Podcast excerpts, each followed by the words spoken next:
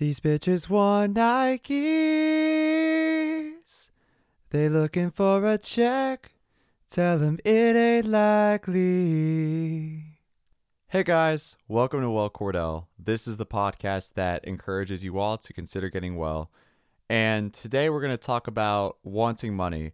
I've got a lot of episodes planned about money, and I figured this is a way to get the ball rolling on that. Because let's face it, we all want money. We're all trying to get our money up, not our funny up. And so I figured with how relatable this is, I want to do a whole episode about it. So I'm going to kick this episode off by sharing how I developed into somebody who, for a little while, put my want of money over a lot of other things in life. And it became very toxic for me. So I'm going to share how I got there. I'm going to talk about why I wanted money and where I thought having, quote, enough money was going to take me. And it started in childhood. So I had a very fortunate childhood, especially compared to a lot of other people. I was well fed, I had shelter, that was all good. And at the same time, money was a topic that was brought up a lot in my family growing up. And it was brought up often enough and in a way that I felt stressed and worried about whether we had enough from the time I was a little kid. I have a vivid memory that I'm going to share with this father figure that I had in my life.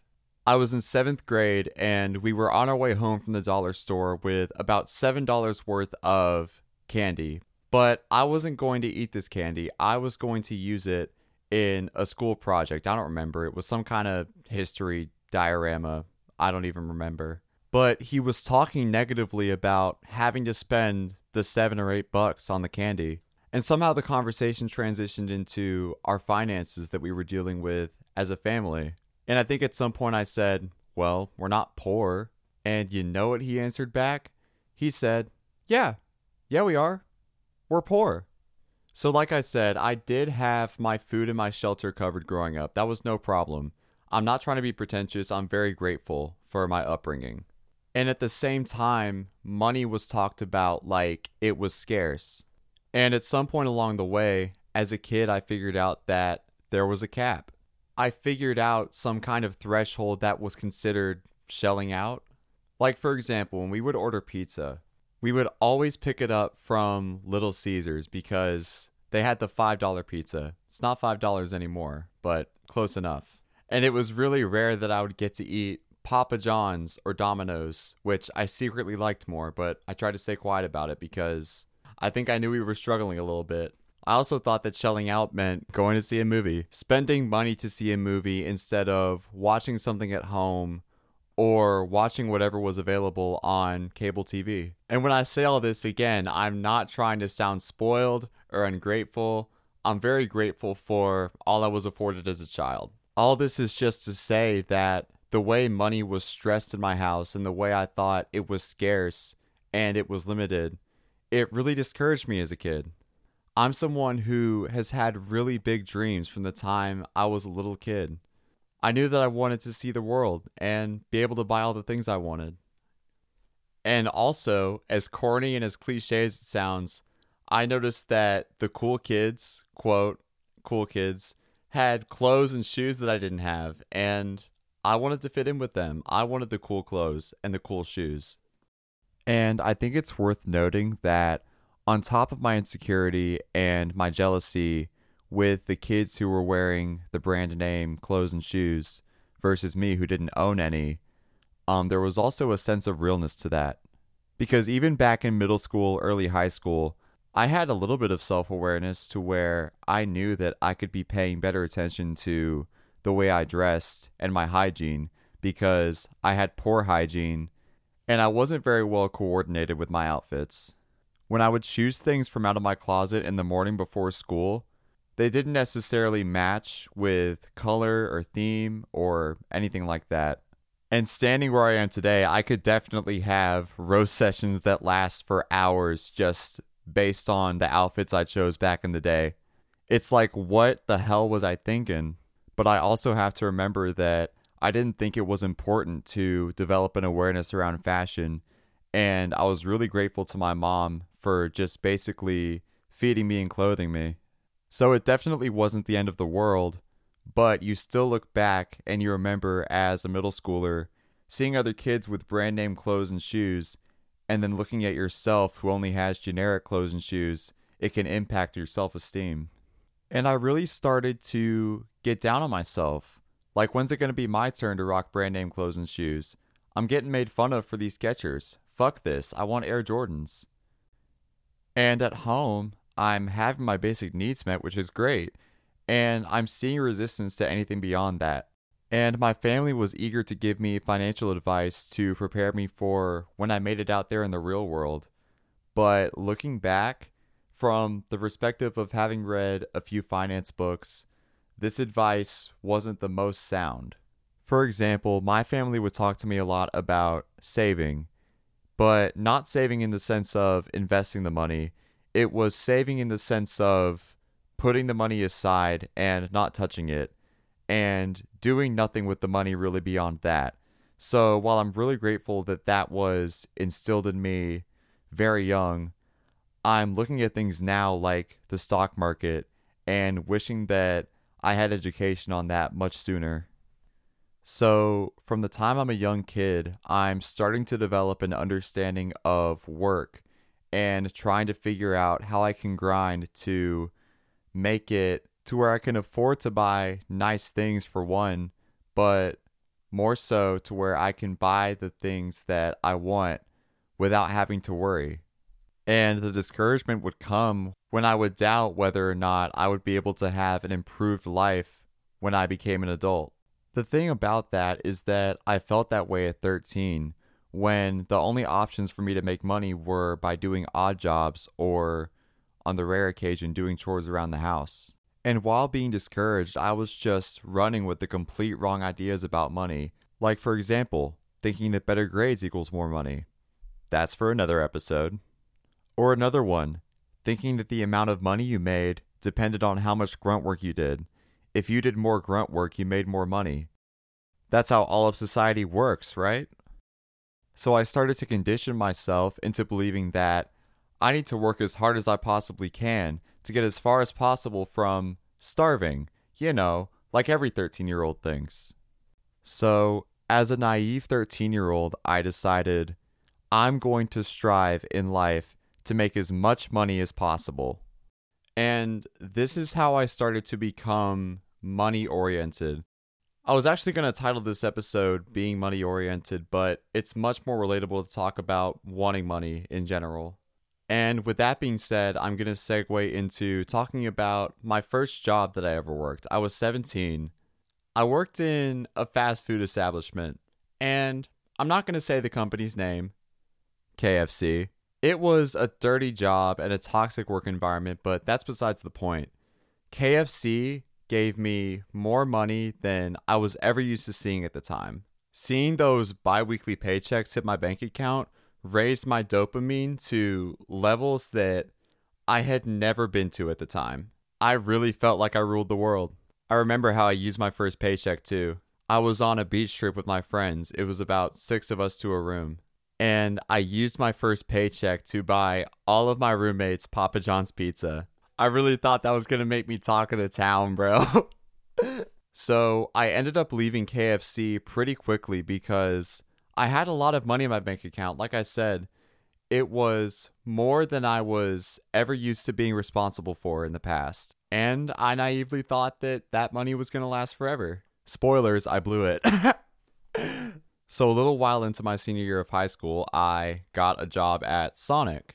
And still to this day, as far as corporate jobs go, Sonic has been my favorite work environment out of anywhere else I've worked. I was a drink maker. I was pouring drinks, I was making ice cream, and paid $11 an hour. It was a pretty good gig. Over time, though, Sonic started giving me a lot less hours. So I had signed on with them for part time work, but eventually they had started giving me less hours. I was working 20 hours a week, then 15 hours a week, and it was slowly whittling down to the point where come the week of Thanksgiving, I only worked one day that week. And I celebrated that, don't get me wrong, because it's like, yay, I don't have to go to work. But at the same time, I knew that I wasn't getting the hours I needed and the money was becoming less.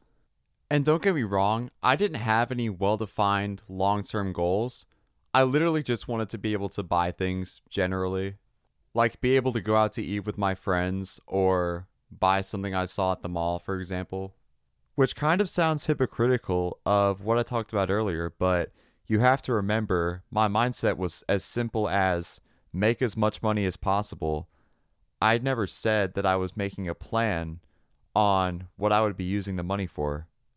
But eventually, reality started setting in that I was headed off to college soon, and I was going to need to buy books and a meal plan. So I decided to quit Sonic, which was very hard. And then for the summer, I went to work at Jack's. And not the West Coast Jack's. This is a different Jack's. But this time, I didn't sign on part time. I signed on full time to work at Jack's. And I had never worked those hours in my life before. And at first, it drove me insane.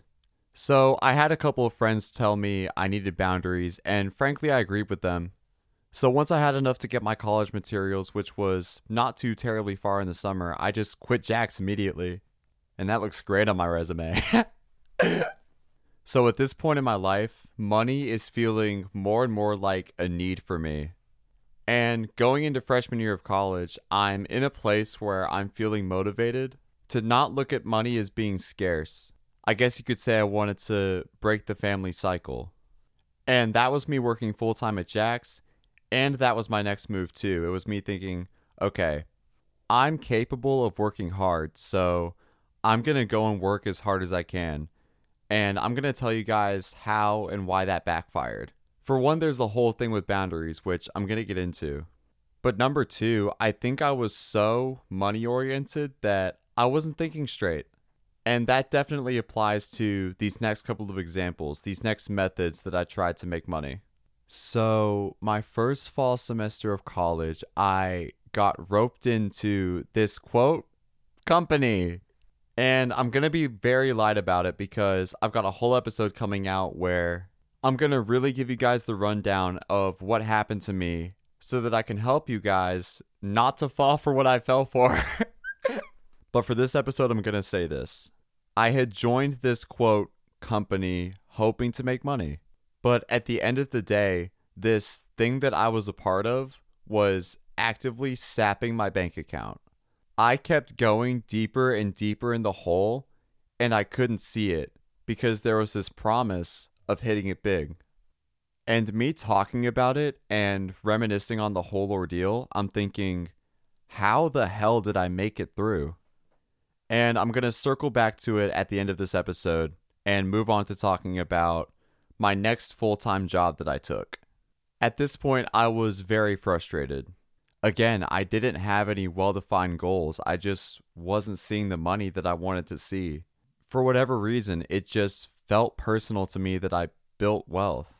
And I lost time, lost energy, dropped my standards and my boundaries.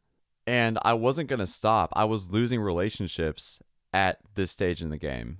So while I was a full time student this past spring semester, I signed up for full time hours working in retail. So we're talking full time work on top of full time school. And it breaks my heart with this and also what I talked before with the way I disrupted my relationships and pushed people away because I wanted money so bad. There should have definitely been some personal boundaries and I should have cared about the people in my life more because I was very secretive about working these full time hours. It really wasn't something to brag about at all. I was ruining my health. And I knew that if I brought it up with people, they would call me out on my shit. They would say, Beau, you are working way too much, man. You don't need to accumulate wealth right now. It's great to want to grind, but this is also the time to build relationships. And even when I wouldn't bring up what I was doing to myself in conversation, I could tell that there was this growing awkwardness whenever I would talk to the friends I made in my first semester of college because I was growing farther and farther apart from them. Because I was using all my energy on work and school, there was this edge to me that was lost. And whenever I did get a chance to talk to my friends, I just felt this unspoken message every time of, hey, Beau, you're pushing us away and we really don't like it. And we can't figure out what's going on. So here were a couple things that broke the spell. Number one, uh, my job was toxic. I had people issues. And I started to dread going into work because I figured there would be some kind of disruption. And there wasn't a lot I could do to control that. I'm not saying I was the best employee either, because as I had practically no time for myself, I went to work extremely drained. So, long story short, it all came crashing down one day, and I just left. I tried to be professional about it. I gave it two weeks' notice, but it just became so bad to where I said, fuck this. And the second thing that broke the spell is that I realized that I was in a very blessed position and I didn't need to be torturing myself with these long hours I was working. But I was so money oriented that I didn't even recognize the blessing at all. I realized that so many other people are in a way worse position than me, and they're going to make it through, and so am I. Now, going back to what I talked about before my retail job, I told you guys about how my bank account was getting literally sapped for an entire semester of college. So, if I can pull through that entire fiasco, what's to say that I won't be okay? What's to say that my money situation won't be okay? Like, freshman year of college was a dark time with money and with a lot of other things. So, from being on the other side, and not even being stressed about those things anymore. I can have faith and confidence that things will work out. From my early childhood, I felt the need to do something that would make me as much money as possible. But what I learned is that life is not all money, money, money. The beauty of life is not even in money, if I'm being honest. This whole time I was focused on money when I should have been focused on work ethic and skills and education. And I've gotten much better at that now. And for me, wanting money has really harmed my perception of personal boundaries and setting aside time for myself. Even now that I've realized I'm in a position where I'm comfortable and I'm okay, I still have to give myself permission to relax and just enjoy myself sometimes, not thinking about working or making money. I came out of all this learning that I'm a person who has a lot to offer besides all the money I can make. And instead of rushing ahead and trying to build a mountain of dollar bills, I need to slow down and actually spend time enriching my life by learning new things and building new relationships. And knowing this has given me a lot of peace because, on one hand, you have money because, let's face it, some money does have to be made. But on the other hand, there's having full confidence in knowing that you're safe and protected and comfortable and you have people that have your back no matter what. And that's how we're going to wrap up this episode. Really quick, I just wanted to say how fucking grateful I am. I've gotten so much positive feedback about the podcast, and I'm barely getting started. So I just wanted to say thank you guys for the support, and I hope you're all doing well and taking care of yourselves out there. If you're listening on Apple Podcasts or Spotify, please leave me a five star rating, and I will see you for next week's episode of Well Cordell.